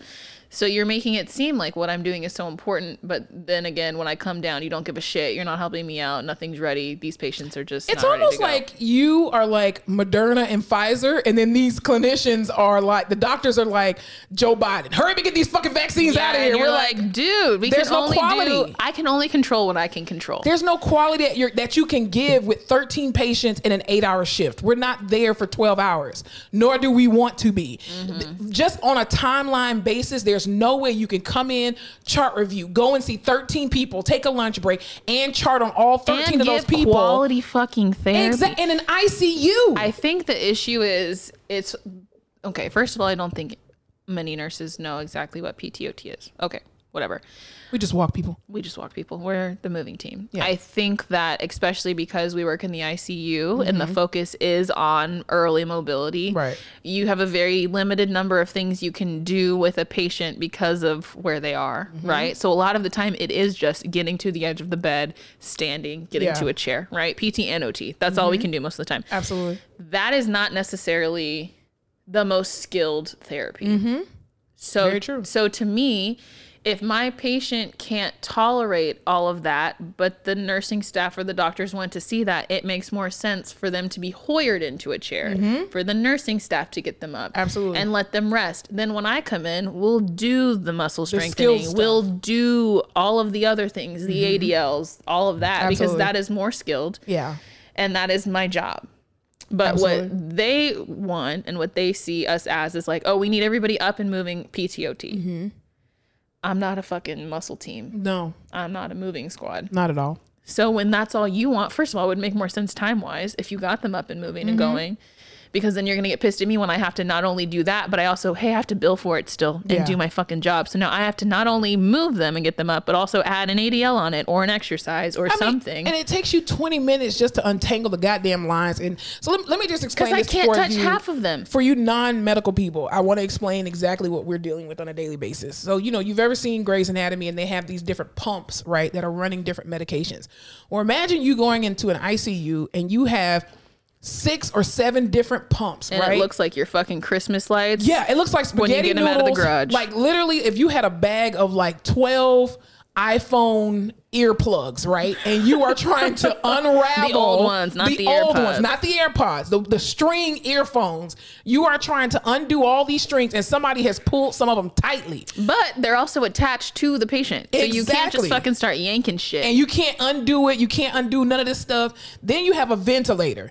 Then you have the, the ECMO, ECMO machine. Then you have yonkers and suction and Foley's, chest tubes F M S. And Foley's and wound vacs and all of these different things. So you have all of this stuff that is attached to these patients, and they're like, and keeping them alive or right. just from dying. So yeah. you can't just pull them out. You can't yank them. You got to make sure everything's at a place to where when you do start moving, if shit goes south and you need to make a quick adjustment or move somewhere, absolutely. Everything's out of the way and okay. And that it, takes eight for it takes fucking arterial time. Arterial lines. I mean, you got swans. You got all mid lines. You got all kind of shit. Pick lines and everything. And you, there is a strategic way and a very skilled way that you have to be in an I C U to not kill your patients. Like, I don't think people understand that P T O T, wrong move, equals kill your patient. Like, yeah. that's literally what it means. Like, you, I always tell my students even too, never let anybody rush you in an I C U, because this is the place where they need to have quality. It's not about the quantity. Mm-hmm. It's about the quality of care, because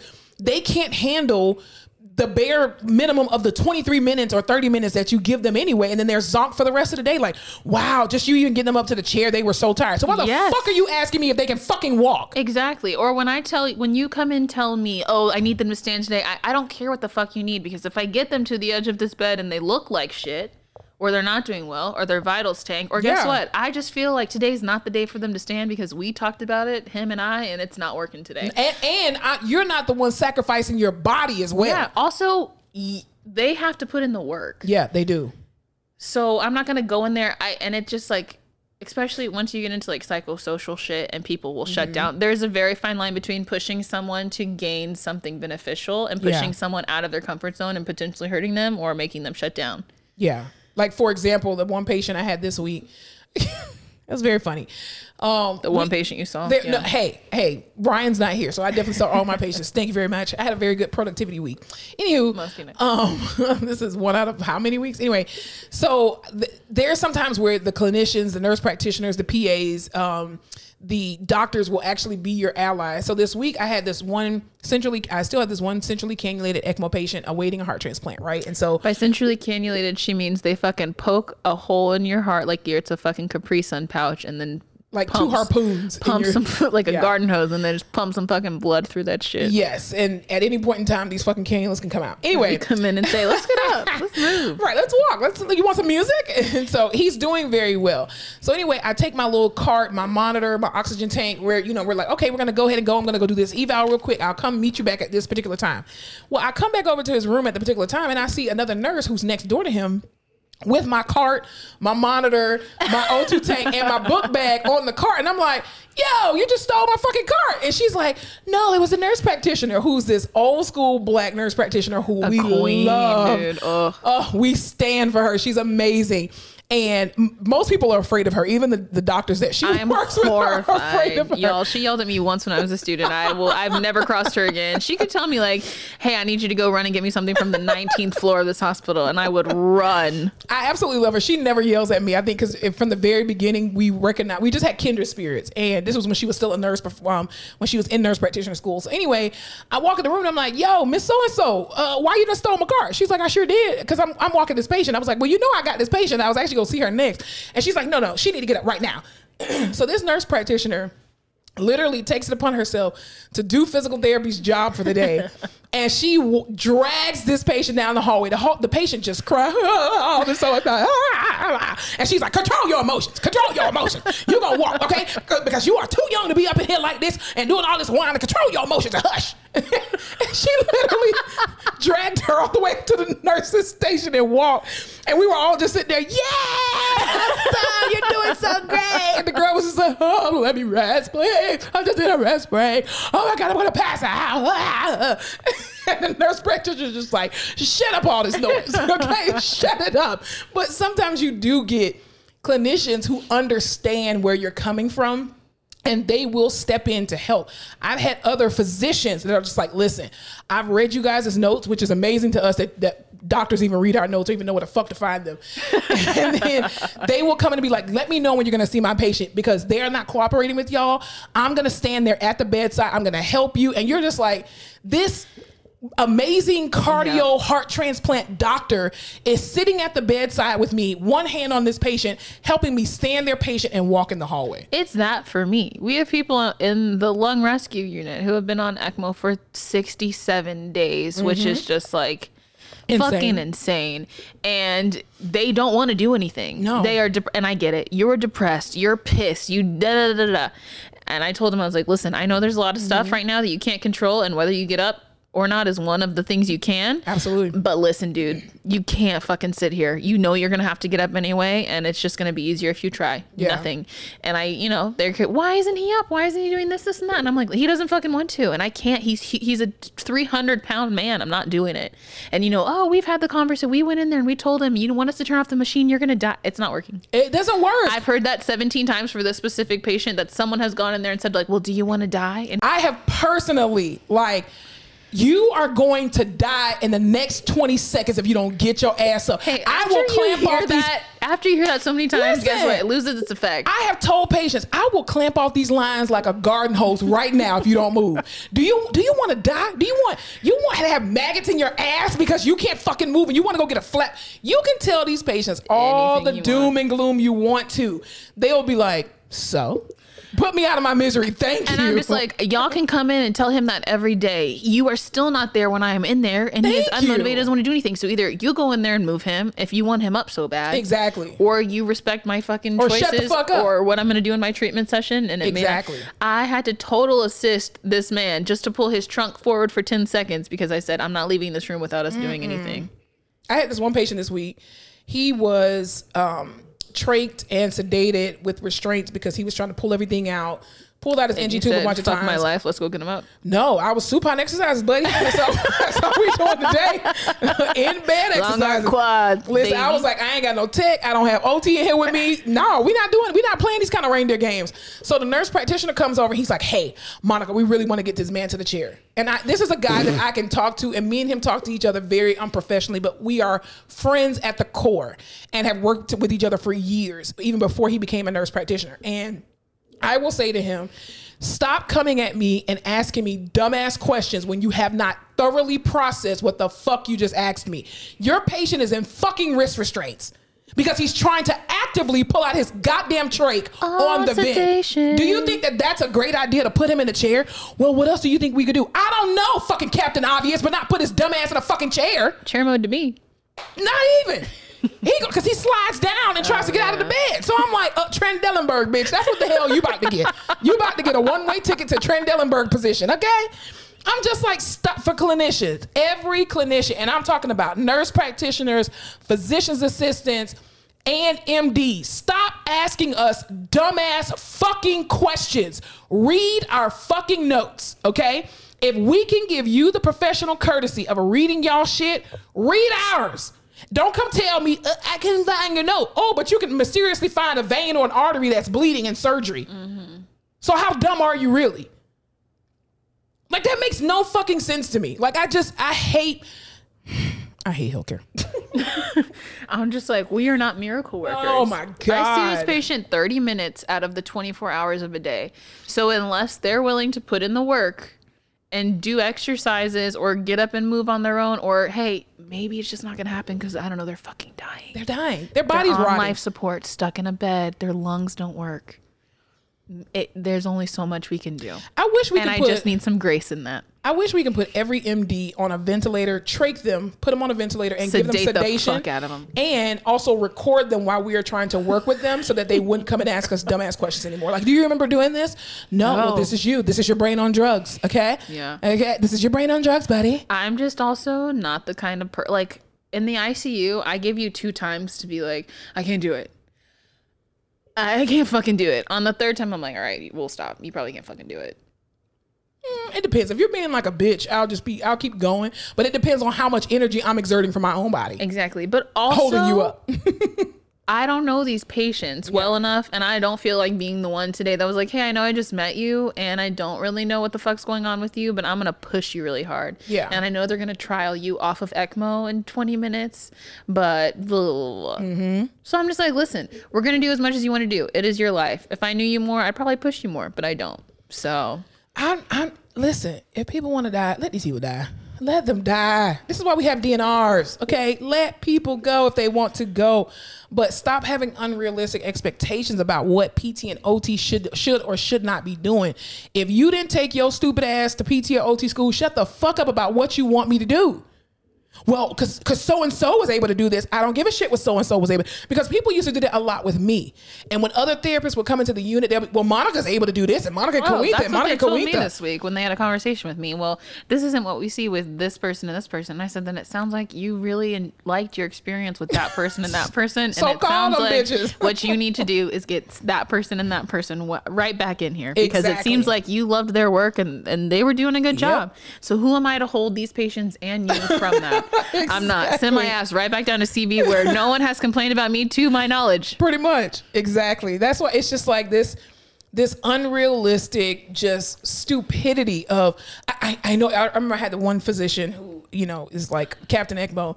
Monica, I get it. I, I, I, I know that, you know, you're the ones that, is, that are exhausting your body. I get it. I, I totally get it. You no, don't. you don't. You don't. Because you're not in the room. And I would, I remember when I was in, when we had patients before COVID happened and we would have E C M O patients that were super uncooperative. I would go to him and I would say, I'm not touching your patient unless you're in the room with me. He would come in the room. This bitch would leave five minutes into my session and be like, and it would be like a ghost. Like, you're talking to the patient, you look over, you don't see the black scrubs no more. Bitch, where you at? And then I would go to him and be like, where did you go?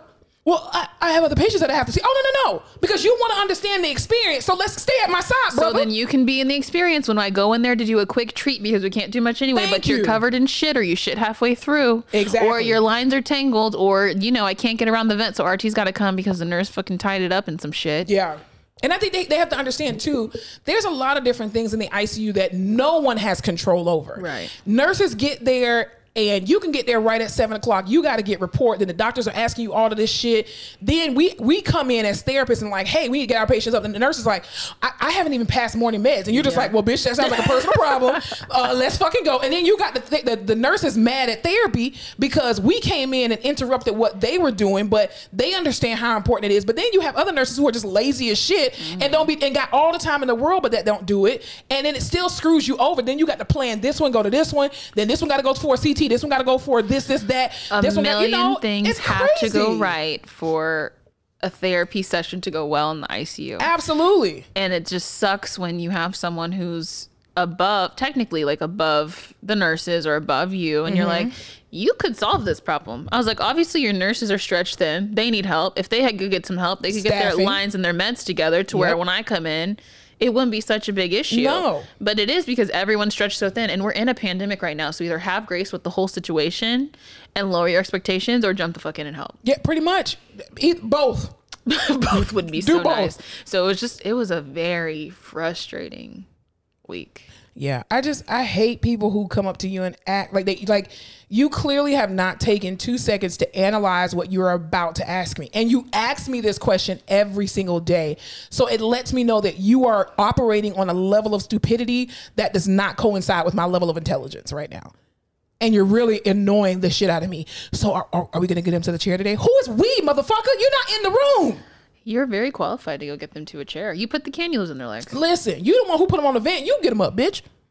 If like, you can push a med, you can stand them up. Yes, you can. You can do a whole, you come in there, hey, Mister Johnson, squeeze my fingers. All right, try to lift up your leg. It sounds like physical therapy to me. That's exactly what I do. So I don't see the difference. If you, if you can, if any M D, most M Ds will chart on the patient's chart. Oh, they're five out of five, five, out of five bilaterally. Well, bitch, mm. that means that they should be up and walking. You put your white coat down and get their asses up to the chair. My favorite is when they're five out of five bilaterally, and you go and they're like, oh yeah, I had a stroke in nineteen seventy-five. Right. I haven't used my right side in years. With residual hemiparesis. Like, what? Oh, fuck. Or you go in there like, oh, completely sedated, but five out of five strength. I'm sorry. Awake and following commands on propofol. Like, mm. On one hundred milligrams of propofol. Fuck, dude. It was, yeah. So it was just, it's very tiring. It's very exhausting. It feels like um, you're, it's like a hamster wheel. Like I, yeah. no matter how fast I go or slow I go, I'm still not going anywhere, but people are still saying like, hey, why haven't you reached this yet? Sounds like Meghan Markle and Prince Harry. I wish it was Meghan Markle and Prince There's Harry. There's an institution and you can't yeah. change it. Honestly, I am Prince Harry and I'm waiting for my Meghan Markle to yeah. just come and be like, well, you can leave. And I'm like, I can leave. See, I, I'm not Meghan Markle. I'm Diana. I just overthrow this shit and you and you think I'm dead. Hmm. Okay. Ugh. So yeah, it was a hard week. I learned a lot. Yeah. I mean, it's it it does suck, especially when you're thrown into something and, you know, it's they're not prioritizing who really needs to be seen and who it's doesn't. It's that for me. Yeah. Because in my head, I'm thinking, okay, I saw these people on Monday. I didn't get to see these people. They probably need to be seen today. Yeah. Or these people aren't doing as well and they just get can get hoyered to the mm-hmm. chair because they need to be up anyway. But these people are actively working hard, standing up, can right. be mobile, want to do therapy. Mm-hmm. So let me at least see them so yeah. they get what they need. And that, I think that was one of the most frustrating things because that's how it is on every other floor. So that's yeah. where my head is. And when I go in there like, oh, no, no, no, no. These four people maybe or might not be thinking about getting a lung transplant, possibly on a list that we might have somewhere stashed for another person. It's not even a list. They just cut. Well, we think the only exit strategy is a lung transplant. transplant. So that's they need why to work with therapy. The lung rescue unit. Every single day. And I'm like, so you want me to go work with this person who can literally only maybe sit at the edge of the bed for five minutes because they're so debilitated. But the thing is they, they want to say, oh, we know he's depressed, we're gonna get the psychiatrist in here, and all the psychiatrist does is give meds. That yeah. is not fixing the problem. Or, you know, it's because he's so anxious. I was like, yes, he is so anxious that his respiratory rate shoots up to sixty when we're at the edge of the bed. It takes him ten to fifteen, twenty minutes yeah. to calm himself down so we can do anything else because he desats so much when he's doing that. Yeah. So nothing happened. Oh yeah, no, we gave him meds this morning. Cause yeah, the meds work. Clearly, that's why they're walking. He's on a vent. He's bringing. He's breathing over the fucking vent. It's just so stupid. It's it's so incredibly dumb. And I think, you know, it, like even for the even for the hospital at large, you know, we we still have regular patients. This pandemic honestly has not slowed down anything. We've still been in surge, you know, and even still having people waiting in the E R, and they need these tele beds or whatever. And then they're just like, but no, we need you to be working with these people on vents who can't do anything. So you want me to see the man who's been here for sixty-seven days in the same room, but you don't want me to go and free up some beds down in Telly, kick these people off and get them their D C Rex exactly. home so we can get these people out of the E R and into a room. Yeah. It makes no sense. It's very frustrating. And, it, I, and I, the thing is, I think that people in the I C U need the most therapy, right? The most quality therapy that we can maximize during our time together. But at the same time, you are dealing with a different population of ICUers. We've personally never had to deal, I think the healthcare industry at large, since the Spanish fucking flu, okay, back in oh, what, yeah, nineteen twelve? You know how therapy was back during exactly. the Spanish flu. Physical therapists weren't even in existence, but the fact that we as a healthcare system has never had to deal with debilitated patients to this degree. where their lungs are completely fucked. I mean, we have worked with patients who needed yeah. lung transplants, who their anxiety was crazy, but they were able to push through it because they didn't have all this extra shit going on. Mm-hmm. You just had fucking horrible lungs, right? right? But it's very different when you have a disease that has fibrosed your lungs.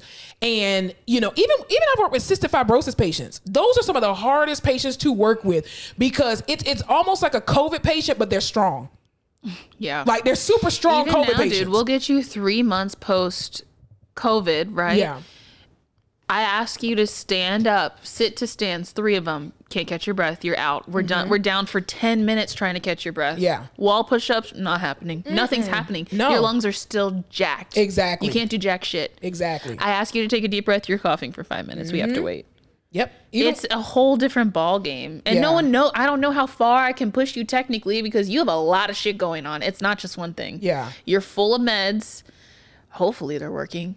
I don't know. Clearly not. I mean, and then too, it doesn't help when you don't have, like, if you're, if you don't have a team of people, um, and especially I think with like, you know, our, my, for our former coworker, Quinta, her and I work so well together. And it is rare, to be honest with you, that you can find a P T and an O T that works so well together in intense situations. Like us being in a room, hot as shit, sweating our asses off with all this gear on, you know, and still having the patience for one another. We have a lot of nonverbal communication. We know each other like the back of our hand. That is not the case for every person in a department. That is very rare that you, like you, You and I work very well together where we're building this working relationship where we have a lot of nonverbal communication, but it's not on the same level as Quinta and I, because mm-hmm. obviously Quinta and I have been working together for, you know, a much longer time, which makes sense. Yeah. We're obviously going to get to that point, but, and we Maybe. both, well, that's very true because I'm out. Anyway, I'll, just, I'll just say that. But even too, I think, you know, as you and I work together, we both operate at a very high level of common sense. Mm-hmm. So it makes sense when you have another therapist who has a like mind as you, who can help you in the trenches with these particular patients. Like, even if you didn't feel comfortable pushing a certain patient, like remember that one patient we had who was trying to get a lung transplant, and he, I was working with him, Quinta and I were working with him when he was on one hundred percent and a PEEP of ten on the vent. Trait. That's a no for me. And of course, you as a new grad was just like, oh, no, my practice act says I can't work with these people. And I'm I like, said, it sounds like we don't have any room. So exactly, you like, I have no reserve, and I'm like, you don't. But he's gonna die without it, and he's he's motivated. He can do it physically. He's there mentally. Well, at the time he didn't. Well, whatever. Anyway, but he cooperated enough to be able to get the job done, and so it helped. I think maybe you and other therapists who work with this particular person, because at least you saw it before and you felt comfortable with me and the other therapist. And so mm-hmm. it's just like, okay, if they can do it, I, I feel comfortable that it makes sense to go ahead and try. And then you guys were working with them with no issue, you know, but when you don't have that collaborative effort and you don't work with a certain people that you are forced to now be with, the connection is not there collaboratively. Yeah. It's just not. But then again, with that patient, I knew I would push even within those constraints, right? I yeah. was going to work with him. Right. I was not going to push him further than I thought we could push him at that time. Right, because that's your clinical judgment. Exactly. But there wasn't someone saying, oh no, without a doubt, this person today has to do this, this, and this, right. and we have to record it. And mm-hmm. it's that for, I don't like that feeling because I always shut down in situations like that. Do not tell me what to do. Yeah. Because if this person, if something happens to them, mm-hmm. right? I'm going to feel horrible. And that's your responsibility. And it's, it's on your my license. responsibility. It's on me. And yeah. I could have easily said, no, we're not going to do it. But because mm-hmm. I felt pressured, I don't want to feel pressured to make a decision about something that could affect their life. Exactly. And I think it's the lack of respect too, because no clinician, no physician would ever go to a neurologist and tell a neurologist, hey, we really need this person's off this E K G and we read, well, I'm not E K G, E E G. We really need them up and moving, blah, blah, blah. You would never go and tell a surgeon what to do, how to do it, when to do it, and where to do it. Don't treat us like that. We are a specialty, bitch. We can't consult ourselves. Mm-hmm. You have to come and get me to say, hey, bitch, we need y'all. Okay, we're going to come in and we're going to do the same thing every other specialty does. So there's a huge lack of respect that comes with P T and O T from the clinician staff, and y'all just think that y'all can tell us what to do. Who the fuck are y'all people? Because I tell people real quick, who are you talking to? Do you realize I have a doctorate degree in my field? Like, do you do you understand who the hell you are talking to? If you don't talk to neuro or cardio or nephrology like that, you, you know, G I G U, don't fucking come at me like that. If you don't talk to a vascular surgeon like that, don't talk to me like that. Mm-hmm. Cause you, you're gonna, you're gonna literally get shut down. I'm gonna purposefully not see your patient. I'm not, but you know what I mean? Whatever. But I'll make it seem that I'll way make to it, you. I'll make you feel like I'm not going to see your fucking patient, but I'm still going to see your patient because it's not your patient's fault that you're a fucking idiot. But still, you don't don't talk to me like that. Don't talk to our discipline like that. Yeah, and I think it's just been a week of like, I'm still a new grad, so I'm just like, I'll do what the doctor says, or I'll no, do, I know, you have to have autonomy. I know, but I'm just like, ugh, still, and I hate it. You got to grow big balls in the I C U because these these doctors will try you, and unfortunately, you do have to kind of, uh, I hate to say this, but you do kind of have to be the angry black girl to gain a certain level of respect, because even that nurse practitioner who drugged that patient down the hallway, she did not get to where she is by being nice to these physicians. Yeah. They will talk over you, they will cut you off. Even when I'm in rounds sometimes, and there's one particular doctor, I cannot stand him. Oh, he's such a fucking asshole. Anyway, um, and it's not the person that people probably think it is. Anywho, he's such an asshole. He don't let nobody talk. He just talks himself. Anyway, but when we are having a conversation and I'm bringing something up, he will quickly cut me off. And I'm like, if you would allow me the opportunity to finish. And so I stopped saying that. And I'm just like, okay, he cuts me off. And I'm like, as I was saying before, so let me start from the very beginning. Because I don't need you to assume that you know what the fuck I'm about to say, because you're not a mind reader. So shut the fuck up, let somebody else have the floor, and call it a day. So it's just, it's the disrespect for me. That's all I'm saying. Yeah. Yeah. So P Ts, O Ts out there, hold on to God's unchanging hand, okay? Build your hopes on things eternal. Hold on to God's unchanging hand. I do believe that you meet every patient you meet for a reason. Absolutely. So on that end, I was supposed to be with these people this week. I walked into the I C U one week. They all, or one day, everyone, I don't know what was in the water, what they fed them. Everyone looked like complete shit, complaining of stomach issues, oh, diarrhea, sw- like diaphoretic when they were sitting there. And I was like, what is going on? Maybe something was in the food. There had to have oh, been. They're not eating. I forgot. That could be it. Everybody's on two feeds. Up. It had to be the water. That's what I'm saying. Maybe it was the ba- water. Maybe it's a bad batch of two feeds. They shook it up wrong or something. Dude, but I was like, this place can't. It's depressing. I am so ready for this stupid pandemic to be over. over. We're so, I feel like I saw that there were only seventeen people COVID positive in the hospital, and I was yeah. like, we're so close. We're so close. And then I was in one the of I C U our sister, all week. One of our like, sister hospitals has zero. Zero. And I'm like, hmm. Must be nice. Must be nice to have all your units closed. But they are moving some of our units back to regular teleflorals, which is amazing. I, just, I cannot wait till COVID oh is over. God. I'm just so sick of it. Like I, I just, will never take my lungs for granted again. No, I, oof. This, and I've been I've been wheezing lately. So I'm telling you, this pandemic has made me realize I wasted years of my life going to P T school.